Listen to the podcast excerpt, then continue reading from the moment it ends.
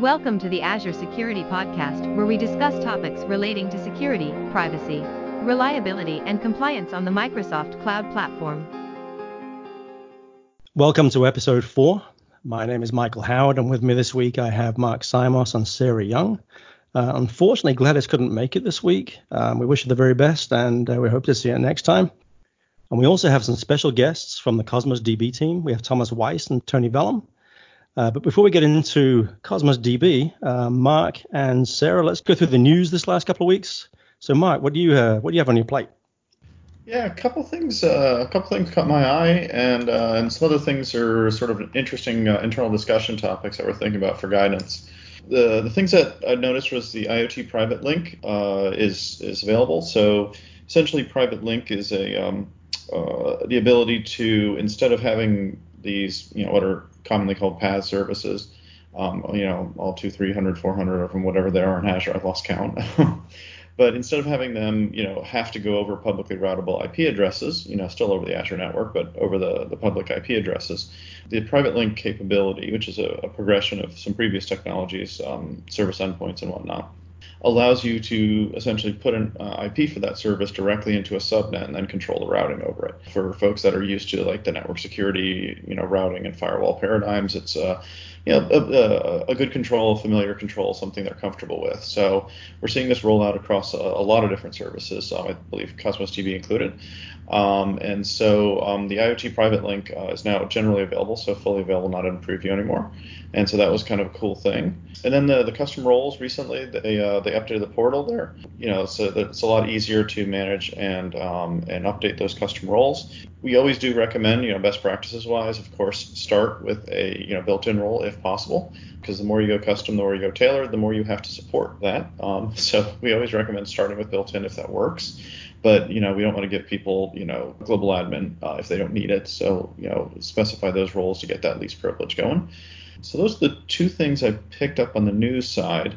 Um, the other thing, which is a little bit more of an internal discussion right now, we're trying to build some guidance around this, was you know we're starting to realize that there's there's an interesting journey as people update their apps. Usually it starts with a lift and shift, you know, kind of migrate your existing on-premise stuff, and you know some net new development, you know, in the sort of pure PaaS space. But a lot of times, that sort of original case of the IaaS piece, people are still updating and maintaining those apps, and and they start refactoring to take advantage of all of the different you know PaaS services and capabilities in Azure. You know, starting to think about how do we map out that journey and what do those architectures look like as people progressively change out the you know the backend databases and then into the logic and, and presentation tiers. And you know, sometimes they do it the other way around, but that's the usual way and sort of how do we map those security controls there and make it easy for people to really quickly design. So that's that's sort of what's top of mind for me. Very cool. So there's been a lot going on around TLS support in various uh, database services within Azure. Um, so the last couple of weeks we've announced uh, SQLDB, Azure Database for MariaDB, MySQL, and PostgreSQL all support a minimum TLS 1.2 version that's an option that you can set. Uh, by default, that's not enforced, but you can set it so that the TLS version is 1.2 or better, which is a fantastic for compliance purposes, especially uh, especially for PCI DSS. You know, PCI being the payment card industry compliance program, uh, where they require TLS 1.2. So that's a great way of um, helping comply with that.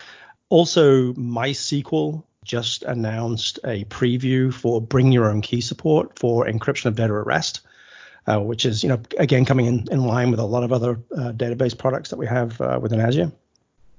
Uh, one thing that really caught my eye, because I've been doing a lot of work over the last uh, couple of weeks in Azure Key Vault, is Azure Key Vault now supports bring your own key support. Now you may think, well, hang on, you know, can I always bring my own key?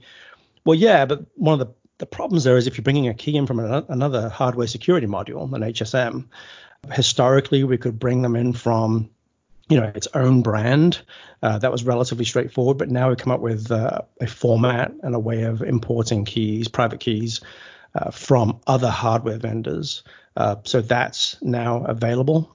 Um, and finally, HD uh, Insight has uh, announced a whole bunch of security enhancements, including enforcing TLS 1.2 um, and higher. They've also announced custom managed key support using Azure Key Vault for data encryption of data at rest.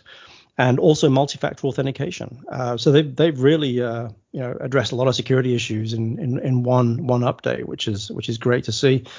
I sort of talked about Key Vault. Um, I, I, posted a uh, a blog post uh, last week about Key Vault. Some really interesting sort of observations around encryption and decryption of data in Key Vault because you can actually use Key Vault to do essentially low-level cryptographic operations such as signing and uh, key wrapping and encryption and decryption all uses asymmetric keys. But I found that there's an RBAC policy to encrypt, and it was never being enforced. In other words, my account did not have the ability to encrypt, but I could encrypt. This kind of got me a little bit interested. It's like, what you know, what the heck's going on here? So I had a good good chat with some friends of mine in the Key Vault team, and I ended up writing a blog post on it it's an interesting little story. Uh, it does require a little bit of experience and knowledge around asymmetric encryption uh, or asymmetric cryptography in general. But once you read it, it will give you a much better insight into both how RBAC policies work and how asymmetric crypto works uh, with relevance to, to, Azure Key Vault. So, Sarah, what have you got for us? Well, this this time round, uh, my thing that I want to talk about is all things Azure Monitor and Log Analytics. Firstly, um, I'm going to talk about the one that I've actually been working with the last couple of weeks, which is Private Link for Azure Monitor. Now, some just to explain to anyone who's not too familiar, because um, it can be a bit confusing. Azure Monitor is our overall monitoring platform as a service that we provide in Azure. And a part of Azure Monitor is log analytics. When we say um, we have Azure Private Link for Azure Monitor is now available, that's also for log analytics. So if again, if you're not familiar with Private Link, Private Link is a way is something that we offer for our different PaaS services in order for you to be able to connect in to a private link within the Azure cloud rather than hitting a public endpoint. It's available for quite a lot of Azure PaaS services now. It's very cool. Literally, in the last couple of days, I've been having a look at it for some customers I've been working with, and it means that you can keep everything in the cloud and not have to hit a public endpoint if you want to connect up to log analytics, which is very cool because there are variety of different reasons customers don't want to use public endpoints. And so it's again just giving people more options. So that's my first one. Just a note on that. At the time of recording this, you do need to um, sign up for it. Um, it's not fully there by default. So if you if you go and try it out, it will actually um, ask you to um, fill in a form to get access to it. But it is available.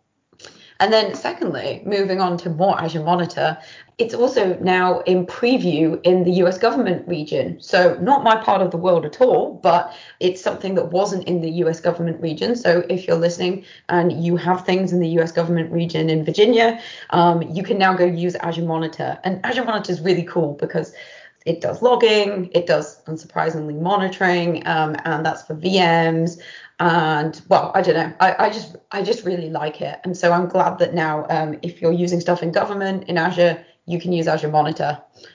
And then my last monitor log analytics thing this time is uh, we've extended the signing date for the log analytics agent. Now, the log analytics agent is a, a small agent that you deploy to a VM, um, either on premise or uh, it can be in the cloud. And what it does is it sends logs to a log analytics workspace.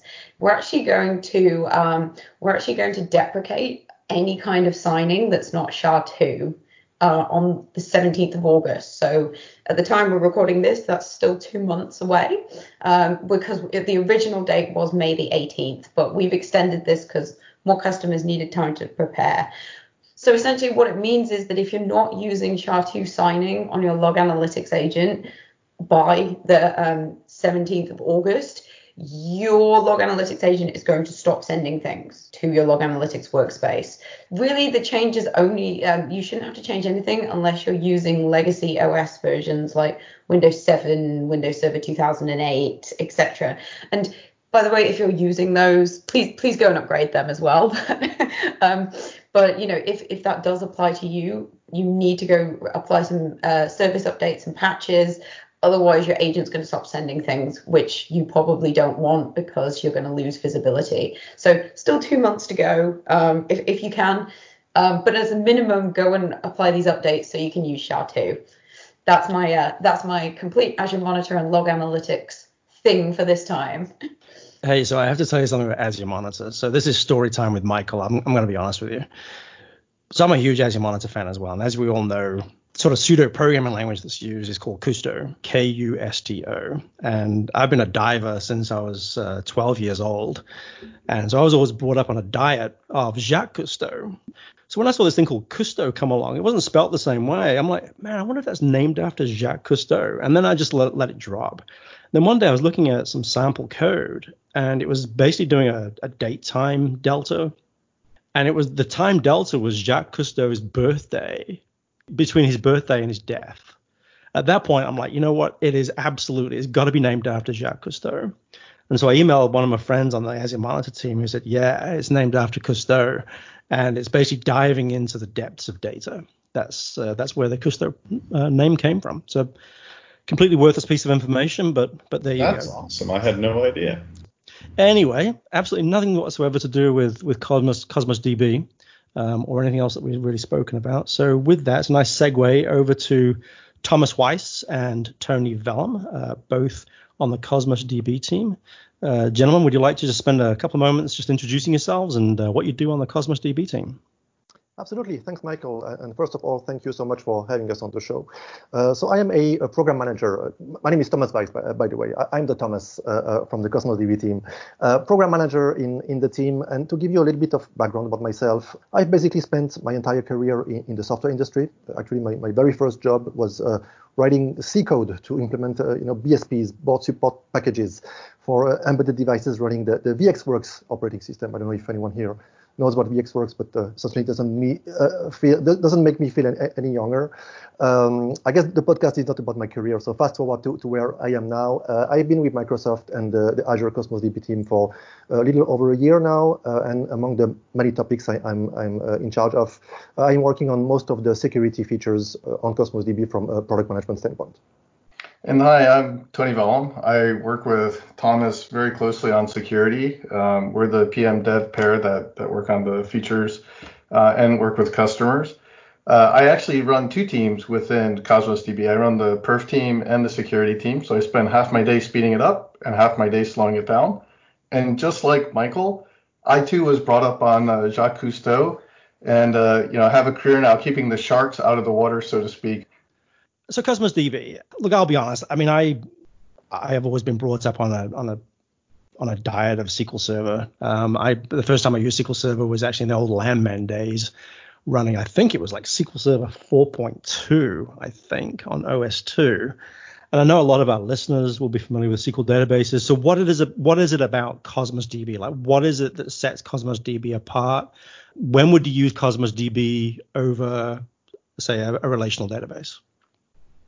Cosmos DB has a lot of unique features, I would say. Uh, for someone who is completely new to Cosmos DB, we could introduce that product as being Microsoft's NoSQL offering on Azure, but that wouldn't be a good introduction either because I think the word NoSQL has lost most of its meaning uh, over the years, or, or rather, you know, different people have have different meaning for, for that word. So uh, the usual way I introduce Cosmos DB in terms of its characteristics, I usually I usually use two attributes. The first one is horizontally scalable. The second one is uh, non-relational. And I think those two attributes actually characterize pretty pretty well the difference between Cosmos DB and a, a relational database like uh, like SQL Server. So let me just briefly brush brush on those on those two uh, attributes. Horizontally scalable means that whenever a Cosmos DB user needs more storage space or needs more performance, needs more throughput, what we do, what Cosmos DB does, is that we give those users uh, more servers. and we kind of rebalance the, their data across their you know, pool of servers. Uh, and that's how we deliver more uh, disk space because you know we have more servers uh, uh, dedicated to the usage of a particular user and also more compute in order to accommodate uh, the, the, performance requirements for that user. and that, that's typically what we call scaling out, right? As opposed to scaling up, uh, which addresses the, the same uh, the, the, same needs, but by um, you know adding more CPU or more memory to just one single machine. And uh, usually, it's you scale a, relational database by scaling up. Okay? Although I, am not saying that it's not possible to scale out uh, a solution that's running uh, on um, on a relational database. But um, my point here is that uh, the horizontal horizontal scalability is very deeply rooted in Cosmos DB's DNA. Okay, the, the, service has been designed and built from the ground up to take uh, horizontal scalability uh, into account, uh, and so much that uh, whenever you create a Cosmos DB collection, you know, which is basically the container that's going to, to host your data, uh, we ask you to provide a partition key. We, we ask you for that hint that will help us distribute your data across multiple servers once once we start scaling out. So I think one one important thing to understand is that whenever you're using Cosmos DB, most likely your data is going to be spread across multiple physical servers. Okay, uh, unless you work on a very trivial example, but most of the time this is going to be the case. And so you have to understand that that Cosmos DB collection that you are interacting with, it's a kind of abstraction on top of on top of a cluster of multiple servers. The magic that Cosmos DB does is automatic sharding, right? Because your data does sit across multiple physical servers, but you don't have to, to care about how the data is spread because by using that hint, by, by using that partition key that you give us when you create your Cosmos DB resource, we automatically balance your data uh, across across that, that cluster of servers that, that is dedicated to your usage. So that's the first attribute. Second one is non-relational. Sometimes that, that one is probably a bit uh, easier to understand. In a non-relational database like Cosmos DB, you cannot define and enforce uh, relational constraints between the, the, entities that you store in the database. Okay, so for people who come from a relational background, things like foreign keys and you know cross-table joins uh, and you know cascade deletes, those are things you, that you cannot do uh, in Cosmos DB. In the Cosmos DB model, you store JSON documents into those collections, and that's pretty much it. Okay. Now, I'm not saying that it's impossible to uh, implement a relational data model on top of, of, of Cosmos DB. That's certainly possible. And uh, I guess, Michael, I will add to the show notes uh, links to, to some uh, conference talks I have given on, on that topic. Uh, but uh, the thing to understand is that in order to uh, materialize relationships between entities in, in, Cosmos DB, you have to, to resort to different data modeling techniques interesting. So you say, you know, you got this relational model, and this is not the relational model. Yet we have SQL APIs, right? So one thing that kind of makes Cosmos DB a little unique is there's multiple API sets into Cosmos DB. That's right. That's right. And so before I, I uh, dive into our different APIs and also to, to, to finish, you know, brushing up the, the, the, the big picture of what Cosmos DB is, uh, we have those two main attributes that I've also covered. On top of that, we have also we have also uh, what I like to call our our landmark features. You know, those are features that we as a product group are very very proud to have on the product. We have uh, turnkey global distribution, for example. If your requirement is to have your data spread across multiple data centers, multiple Azure regions, it's as easy as going to the Azure portal. Uh, we display a little world map. You click on the Azure regions where you expect your data to be, and you hit save, and that's it. I mean, we, we try to make it easier than that, but it's just not possible. That's one thing. We have we have a very high performance storage engine and indexing engine. We have a nice set of comprehensive SLAs that cover uh, not, not only the availability of the service, like you know any any online service does, but also SLAs, financially backed SLAs that do cover the, the performance you get from, from Cosmos DB. And so getting to your point about the multiple APIs, what's uh, interesting with Cosmos DB is that all those benefits, all those you know strong features I've just covered, we expose them uh, to our customers and users through different APIs. And so you can consume the very same you know goodness of our storage engine through different APIs. Uh, and so starting with the core API, which is our native API, uh, that's you know really the, the native API of, of, Cosmos DB, sometimes called SQL API, as you mentioned, uh, Michael. And the reason why it's it's uh, called like that is because our core API exposes a, a SQL dialect that looks very very similar to uh, ANSI SQL. And so it, it's pretty easy for people coming from a relational background to jump into the, the non-relational world uh, by using our, our core API. So that's that's again that's our native API. But besides that that native API, we have what we call interop APIs, and those are APIs that actually implement the wire protocol of different products and different vendors. So, for example, we have one API that's compatible with MongoDB, uh, and again, we implement the MongoDB. We do implement the MongoDB wire protocol, which means that you can use the very same MongoDB drivers and SDKs and tools that you usually use with vanilla MongoDB to interact with our API that is compatible with MongoDB. Same goes for Cassandra. We have a Cassandra compatible API. Uh, we also have the Gremlin API that is a bit apart. Uh, that API is here for situations where you need to model your, your, data as a graph and issue, you know, queries that walk that graph. And so, yeah, we have that that uh, nice uh, spectrum of APIs that customers take, can can pick depending on depending on where they come from, right? So uh, sometimes customers just migrate existing workloads from, let's say, MongoDB or Cassandra, and so the natural choice is the corresponding interop APIs. Or sometimes we deal with customers who just have, you know, a lot of internal skills uh, that they want to leverage in, in one of those existing products. And so that's also a nice way for, for them to segue into, into Cosmos DB. Tony, anything, anything um, I've missed here? I think one thing I would just follow up on here is as you're looking at the comparison between SQL Server and Cosmos DB, one of the you know bigger differences is Cosmos DB was born in the cloud, and so you'll find a lot of deep integrations across Azure where we make lots of things very simple. Like you could you know add a database, you know document in the Cosmos DB, and it will automatically trigger a Logic Apps app, which will then go send an email to your phone. And so some of the fundamental differences really just come down to programmability. I mean, any database is at some point Turing complete. It's just how much work do you have to do to actually get to the functionality that you would like to have. Yeah, I, I think you bring up an important point there. Um, I mean, as someone who has used SQL Server for a long time, one thing I've noticed when you're using SQL Server on Azure, you're, you're often thinking to yourself, okay, is that a SQL thing or is that an Azure thing? Um, so moving on to Build. So Microsoft Build was a few weeks ago now. It's our premier developer conference. This time it was held all remotely. Uh, the videos are all are all available, and uh, there are some announcements made by the Cosmos DB team uh, around encryption. So, can you give us the lowdown on what those announcements were? Absolutely. One of the main announcements uh, when, when it comes to security uh, that we did at, at Build uh, was the, the general availability of encryption at rest with customer managed keys. Uh, not to, to give a bit of background and, and, context here, encryption at rest is not a new feature on, on Cosmos DB, and for many years now, uh, Cosmos DB has been uh, encrypting the data of our customers, uh, but with what we call service managed keys, right, which are key, encryption keys that are uh, automatically and transparently managed by Microsoft. Uh, and I think this is, you know, one of the way that we deliver one of the promises of the cloud, which is, you know, we have less less, less stuff to do, and we do for you those tasks that are, you know, maybe hard, maybe repetitive, or maybe boring. So um, uh, and this is that, that encryption at rest is on by default for you know any any account that is created on Cosmos DB. The thing is that default encryption at rest with with service managed keys is, some, is sometimes not enough for some customers, and uh, especially you know in some specific industries uh, like uh, the financial services industry or the telcos, government institu- institutions. Those are industries where our customers uh, need to comply with very specific regulations and, and compliance requirements. You know within that extra set of requirements they have to address. They, they need to actually have control over the encryption that happens uh, on the disk, the encryption, uh, encryption at rest. And those are situations where basically the encryption key used for the encryption at rest has to be managed by the customer, hence the name customer managed keys. So um, that's what we have built, uh, you know, over the past year, and, and that's now generally available for uh, any of our customers. Tony, I think anything to add on the um, encryption at rest?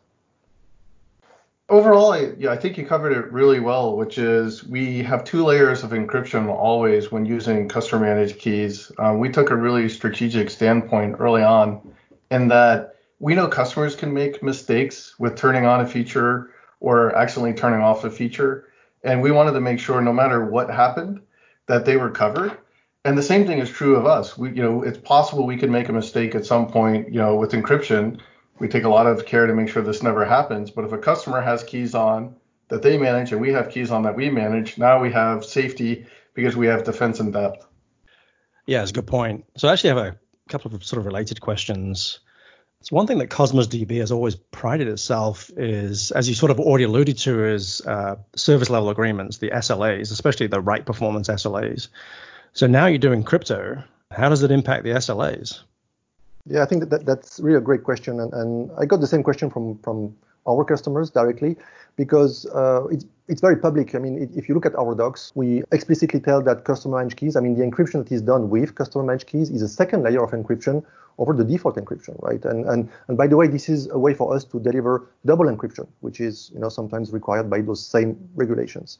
And so uh, we do have customers who wonder, well, you know, uh, you are going to burn some extra CPU cycles whenever I do anything on Cosmos DB. So is this uh, going to affect that uh, low latency SLA that I get? Uh, because what you get guaranteed on Cosmos DB is that whenever you write or read a, a, document that is less than one kilobyte, we do guarantee that that, that operation succeeds in less than 10 milliseconds. And so customers were wondering whether customer managed keys uh, does you know violate that that that, that SLA or is it still enforced? And uh, the answer is that no, actually it doesn't have any impact on our SLAs. And uh, um, the main reason for that is that back when we set those SLAs up, we calibrated them with extra room because we knew that you know at some point we would have to introduce some some changes and, and some enhancements on uh, the, the encryption at rest story. So we made some room for you know some some extra CPU cycles to uh, take care of the encryption and decryption that happens whenever you uh, perform an operation on Cosmos DB. And so I'm very happy to say that uh, using uh, custom managed keys on Cosmos DB actually doesn't have any impact on, on our SLAs. Oh, that's fantastic to hear. Um, I mean, I know Cosmos DB really prides itself in those um, in those SLAs. So my next question is: so how is this similar or not to SQL Server's transparent data encryption? It was based on learnings from TDE. So the transparent data encryption in SQL is more like the layer two encryption that we have in Cosmos DB, the customer managed key. But we actually spent quite a bit of time with the SQL team, learning from them, learning what they did. And then from there, going and, and taking and creating our implementation. And so it's similar but different, um, but it's based on the learnings that we had there. So both of them you can bring in your own key. They're both, you know, allowing the customer to control the key. What's different about Cosmos DB is we left in place a layer below, which was the encryption at rest with service managed keys. That's the primary big difference. So if someone does pull a key, so you know I've got I've got my key in Key Vault and I've got you know my customer managed key in Key Vault, and I'm encrypting my Cosmos DB um, volume. Is there a time between the key being pulled and the data now being pure ciphertext? I mean, is there a delay there or is it instantaneous? And what sort of trade offs do you have to make there to make it you know, viable? Uh, one thing to know uh, is that we, we do have Azure-wide SLAs for such operations, right? And what, for example, what Azure says is that the, re- the revocation of an encryption key has to take effect in less than one hour. And this applies to any Azure service. So any service running on Azure has to comply with those SLAs or do better if we if, if they can. And, and you know, uh, long story short, we we we do better. Uh, but that's that's the Azure uh, Azure wide benchmark. So as I mentioned, actually we do better than that because we check the availability of the encryption keys at a much higher frequency. And, and I guess Tony can get into more details. In terms of pulling the keys, the Azure standard is roughly one hour. So one hour to detect and one hour to restore. Uh, you may find in Cosmos DB that this is, you know, slightly faster. Largely, we have these um, SLAs of an hour to prevent churn, and you could end up in a situation where one administrator pulls a key and another administrator tries to restore the key, and because Cosmos DB is sharded across, you know, thousands and thousands of machines, you could end up in a state where you know half the cluster has access to the data and half doesn't. We've taken a lot of steps to make sure you always get a consistent either everything works or everything is disabled state. And that was one of the reasons uh, in particular for the SLAs. As soon as we're talking about crypto, I, I can't leave out the discussion of crypto without talking about client side crypto. Uh, I mean, there are some customers um, who do require client side cryptography. Is there any work in that area? You know, what recommendations do you have for customers today running Cosmos DB? Yeah, absolutely. And actually, we do have ongoing efforts regarding client-side encryption. Uh, let, let, me give you a bit of context and, and, and, tell you more about the, the origin of these efforts. So the, the server-side encryption at rest with custom managed keys that we have just covered uh, so far, uh, they work at the Cosmos DB account level, which means that today we use one single encryption key to encrypt all the data that sits within the Cosmos DB account. And obviously, this isn't enough in, in the situations where you are building some kind of multi-tenant solution on Cosmos DB. So you are going to collocate the data from multiple tenants in, in you know same Cosmos DB containers and collections. And at the same time, you also need to provide custom managed keys capability to those tenants. And so uh, this is obviously uh, the situations where you would resort to a client-side encryption because uh, you would encrypt the data before sending it to Cosmos DB. Uh, so what's interesting for us is that, uh, and you probably know that there are a lot of what we call first-party customers using, using Cosmos DB. We have a lot of very uh, you know, major Microsoft services running on Cosmos DB. One of them is Teams, Microsoft Teams. You know, the, that tool that we are that all of us is using right now to, to record that, that, that podcast. And so Teams uh, came to us with that exact requirement, right? Uh, they, they, are obviously a multi-tenant kind of solution built on Cosmos DB, and at some point they, they need to uh, deliver custom managed keys capability to you know Microsoft Teams uh, customers. We are working right now on those on some kind of SDK extensions that will let you encrypt a subset of the properties uh, within the JSON document that uh, you want to store um, uh, in, in, Cosmos DB. And so this is encryption that is going to happen completely client side. Uh, before the document is actually uh, sent to Cosmos DB. Tell you more about where we are right now with respect to that efforts. We are focusing on those first-party customers like Teams, and it, it's actually an excellent use case for us to start with because you know we have very close collaboration with them, and uh, it brings us a lot of clarity on you know what should be the first iteration and then where we should go next. Uh, but we are also obviously looking at exposing that feature to all our, our customers, something that uh, may land uh, later this year. Tony? Yeah, client-side encryption really completes the arc that we started on quite a while ago. So we have the base level encryption where we do AES 256, you know, XTS, this is at the base level, system level that can't be turned off. Then we did the same thing in what we call the application tier of Cosmos DB, which is a completely different set of code and different code paths, where in a different set of algorithms where we use AES 256, either XTS or CBC to encrypt the data. And then we do the same thing in client-side encryption, which gives you the control in, inside the client. And today we only have one choice of algorithm that you can choose, which is AES 256. But we hope to extend that as well on the client-side encryption. But it's like the ultimate control. It's gone from like, you know, fully managed for you, truly a PaaS service, to, you know, customer managed keys, which is, you know, somewhat managed PaaS, which is cooperative, to, you know, client-side encryption, which is really you have full control and but you know, with that comes great responsibility in that you're managing the keys, you're managing where the keys are stored, and you have great potential to you know really shard very well, but you can also do a lot of damage if you're not careful. And so for most customers, you know, they want more of a managed solution, but there are many really sophisticated customers that really need that ultimate control, and that's where client-side encryption comes in. Yeah, I think you summed up that last point beautifully. Um, I've had more than one conversation with a customer or customers where I said, you know that they're your keys, right? We don't have the keys. Microsoft or Azure, we do not have the keys. If the keys are lost, there's nothing we can do. It's like yes, yes, yes, we understand. So, like you say, there's a great deal of responsibility that comes with uh, with those keys. On another topic, so we've sort of covered crypto. Crypto, actually, we've covered it beautifully. Uh, like you say, Tony, uh, all the way from completely managed all the way through to a customer controlling basically every aspect of the crypto, including the keys. But then we've got networking, right? So another key aspect of security is network isolation. And uh, there were some announcements made there around uh, VNet and Private Link.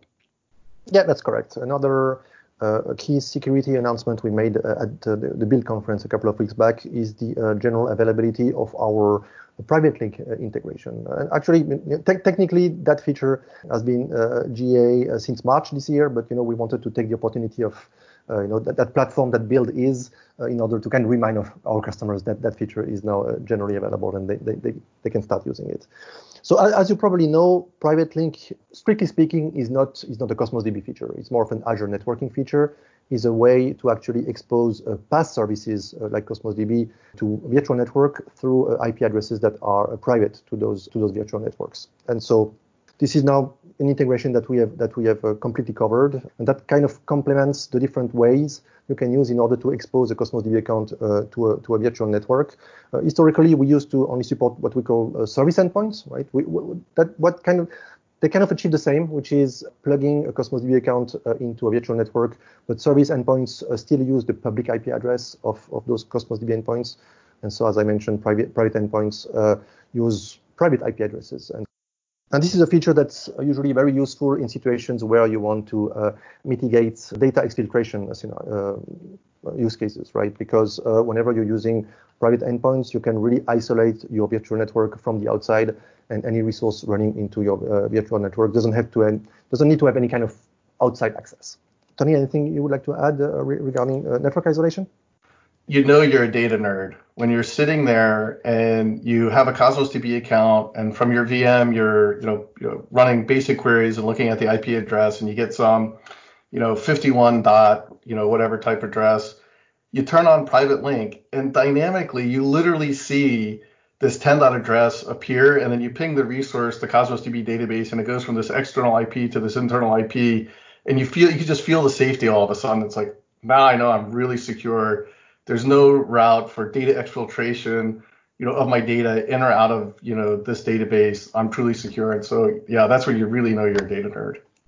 It's a critically important defense, though. I mean, network isolation is something that's evolved over the years in Azure. Like you said, we had service endpoints prior to this, which can achieve some of the benefits of Private Link, but we've really come to a, a complete solution, I think, here with with Private Link. Uh, the only downside I'll warn, you know sort of warn some of the listeners with Private Link, you know, it's relatively new and not every PaaS service supports it just yet.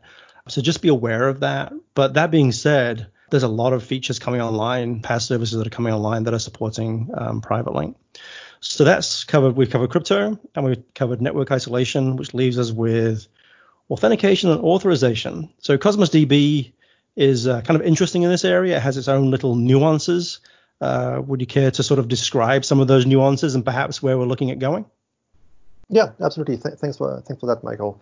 And uh, again, let me rewind a little bit and give you some context about you know different ways you can use uh, to, to connect to a Cosmos DB account. So if we look back uh, when we launched the service in 2015, and back then it was under the name of DocumentDB, for, for those of you who, remember that. Uh, our goal really was to enter the, the NoSQL market, right? And, and again, NoSQL is not the best name, but uh, here, uh, what I mean by NoSQL market is that ecosystem of different NoSQL engines out there. And when you look at that market, when you look at that ecosystem, in many situations, uh, using something like a master key, which is you know just one one big secret that gives you access to anything in the database, is just fine for for you know that that class of customers and that cl- that class of, of workloads. And actually, if you look at other NoSQL products out there, many of them are still run exclusively with that kind of authentication method, right? So you have one master key that you know the service provides to you. That's one secret that you have to care about. Uh, but using that master key, you can access any any data that is uh, within the, the, the account or within the database. And in the case of Cosmos DB, depending on how you have configured the database, you can even do some management operations like you know creating collections and creating database and, and, and so on and so forth. I think looking back, it certainly wasn't a bad thing to start with only that you know that master key approach. And even today, I think we still have a very large portion of our customers that are just fine using the master key. I think I should also add that you know from the day we launched the service, Cosmos DB has always been secure by default, you know, and, and, this is something I really want to emphasize here. You can't disable encryption in flight. Uh, you you can only connect. You, you cannot connect without the master key. I mean, uh, we never had a, a, default admin account with no password, right, if, if, you know what I mean. So secure by default since the beginning. Uh, but at the very beginning, the only way you could actually connect and authenticate, authorize your requests against Cosmos DB was using that master key. I think what's interesting is that Cosmos DB being an Azure service and, and, you know basically a Microsoft product, uh, it got a lot of exposure with enterprise customers. We started looking at that thing and say, "Whoa, wow, uh, you know, global distribution and you know horizontal scalability that actually fits very well my use cases." And we we started to see a lot of adoption within uh, enterprise customers. And this is where actually we started to feel that you know that master key wasn't enough, and uh, especially for enterprise customers and especially for certain classes of scenarios our customers were uh, expecting more fine-grained access control uh, to the to the data they, they are storing in Cosmos DB. The first step we took towards you know better role-based access control in Cosmos DB is something that's called uh, resource tokens. And um, so this is a feature that has been available also for, for many years now. The, the idea behind resource tokens is that we have introduced the concept of a Cosmos DB user. Uh, so what you can do is use use our APIs to create users within Cosmos DB. So I'm not talking about you know Active Directory users at all. This is a concept that is really native to Cosmos DB. But you can create users at, at the Cosmos DB uh, database level, and then you can assign specific permissions to those users. You can say user A can only read collection X and write to collection Y. Uh, and and actually we are we, we have a pretty fine-grained set of permissions uh, with uh, with resource tokens. You can you can actually grant uh, permissions down to the individual, individual document level. And so uh, once you have created users and assigned permissions to those users uh, in Cosmos DB, the last thing you do is that you uh, you issue resource tokens. For each of those permissions, you can get a resource token and then use that resource token in place of the master key when you connect to Cosmos DB. Obviously, a, a much better RBAC experience for customers who look at you know finer finer grained access control, but still some caveats. You know, and, and I want to be very transparent here. Uh, we do know that resource tokens uh, is not the, the ultimate answer, and it's it's not the perfect answer in some situations. We do know that uh, there are some gaps uh, with the way today you can or cannot do role-based access control uh, with Cosmos DB. I would say the main caveats we have with, with source tokens is that uh, there is no integration with Azure Active Directory, right? And what some of our customers are looking for is a centralized RBAC, right? They want to use their Active Directory identities across the board, not only in you know SQL Server or any other Azure service, but also Cosmos DB, and have a very centralized experience when it comes to um, to access control uh, across the board. Good news is, I'm very pleased to share with uh, with our listeners today uh, that we this is something that we are actively working on right now, pretty much as we speak, with the goal to deliver a data plane role-based access control that leverages Active Directory. And so basically the idea is that instead of using that master key, you will, I mean, customers would do want to take that route. They can for, completely forget about the master key and uh, connect uh, to Cosmos DB using an AD identity. And then Cosmos DB will leverage, I mean, will do all the heavy lifting in order to uh, authenticate and authorize the requests uh, based on the on the Active Directory identity. So this is you know, a major feature that I'm super excited about. Uh, obviously, something that a lot of, I mean, many of our key customers have been have been asking for for quite some time. I'm so glad that uh, we are going to address that within this year. I don't want to, I, I cannot uh, unfortunately be more precise on the timeline uh, because we are still fleshing out the details of when, when we'll launch the preview and when that thing may go uh, GA. But uh, first bits of that feature are definitely going to land this year. A lot of customers have been asking for essentially data plane access control mechanisms and uh, I think this is this is just fantastic to hear. It really, really is. Uh, and to use a term that Tony just mentioned, it sort of completes the arc uh, yes. as you know um, as far as uh, in this case data plane authentication and authorization. That's uh, that's really good. Absolutely. Um, although I do have to admit, saying admin account with no password, that's not a that wouldn't be a subtle dig at SQL Server, would it? no, the, no, no, of course not. Absolutely, absolutely not. So that leads us to um, one last last topic, which is, is logging, right, and auditing and event monitoring and so on. So what's the uh, you know how do you guys do that today? This is an area, Michael, that the team is really proud of. Um, being born in the cloud, we literally integrated logging and monitoring everywhere. You can audit every access. You do a read, you can get a logging record. You do a write, you can get a record. You do a query, you can get a record. We have features that allow you to get the full text query if you so choose for the request that was made we tell you things like what IP did it come from, how long did it take, how many bytes were returned to the user. And on top of this system, teams like ATP have actually put out in beta uh, uh, advanced threat protection. ATP have put out, you know, uh, detection mechanisms for like data egress from Cosmos DB or anomalous access. And that's something that's still in beta inside the portal. You can turn it on. You can also build the same thing if you have your own SIEM system. This is the uh, security event and information management system where you can actually take all the logging events we generate today and write your own algorithms to figure out what's going on inside your enterprise.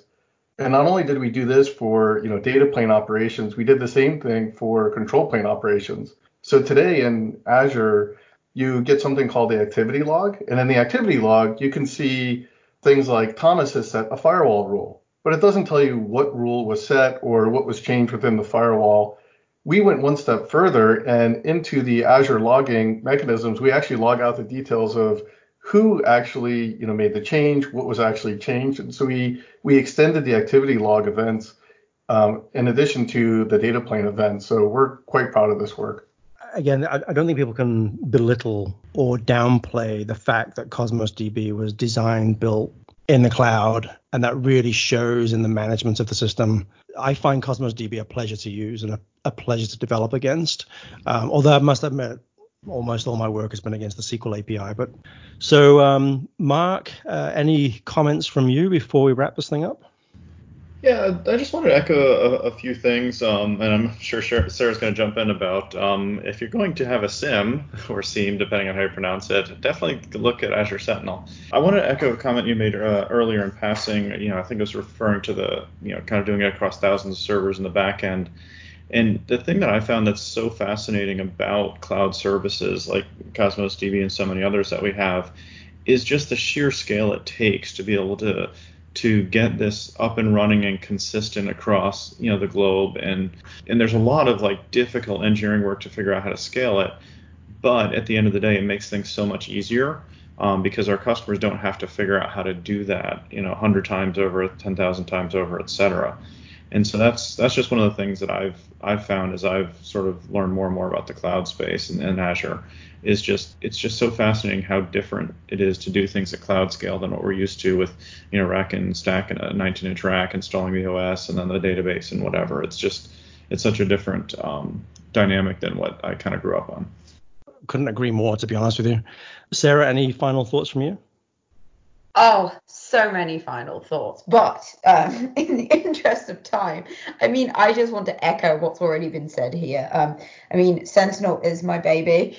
But um, in general, just we said using cloud-based services and the way we can scale, and we don't have to worry about performance in the same way that we did on premise. And actually, uh, as things scale up and out as required, um, it's really interesting to see how we've applied that to all different things in the security stack, including SIEMs. But yeah, I, I probably don't want to go any further into that today. That's probably another episode that I could fill all by myself. Yeah. Hey, so look, I want to wrap this up now. Thomas and Tony, thank you so much. Uh, I know I can say, from my perspective anyway, I actually learned a lot about Cosmos DB security. Some very exciting new uh, capabilities coming out uh, shortly, you know, this year. Uh, and I know a lot of customers are looking forward to seeing those uh, those new security capabilities as well. So with that, I'll bring this to an end. Thank you everyone for listening, and with that, we'll see you next time. Thanks for listening to the Azure Security Podcast. You can find show notes and other resources at our website azsecuritypodcast.net. If you have any questions, please find us on Twitter at AzureSecPod. Background music is from ccmixter.org and licensed under the Creative Commons license.